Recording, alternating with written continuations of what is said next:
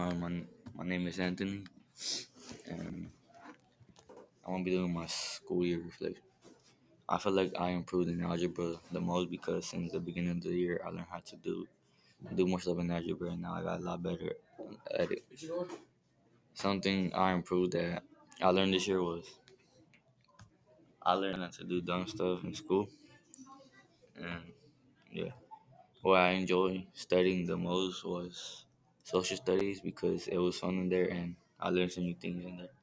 Something I'm proud of of ac- accomplishing is making it to, to the end of the year without nothing happening. Something I learned about myself in this year was that I'm smart. I don't try in school that much.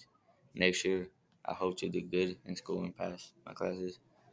I will never forget this year because it was like one of the craziest years for me, and a lot of stuff happened. And yeah, that's it.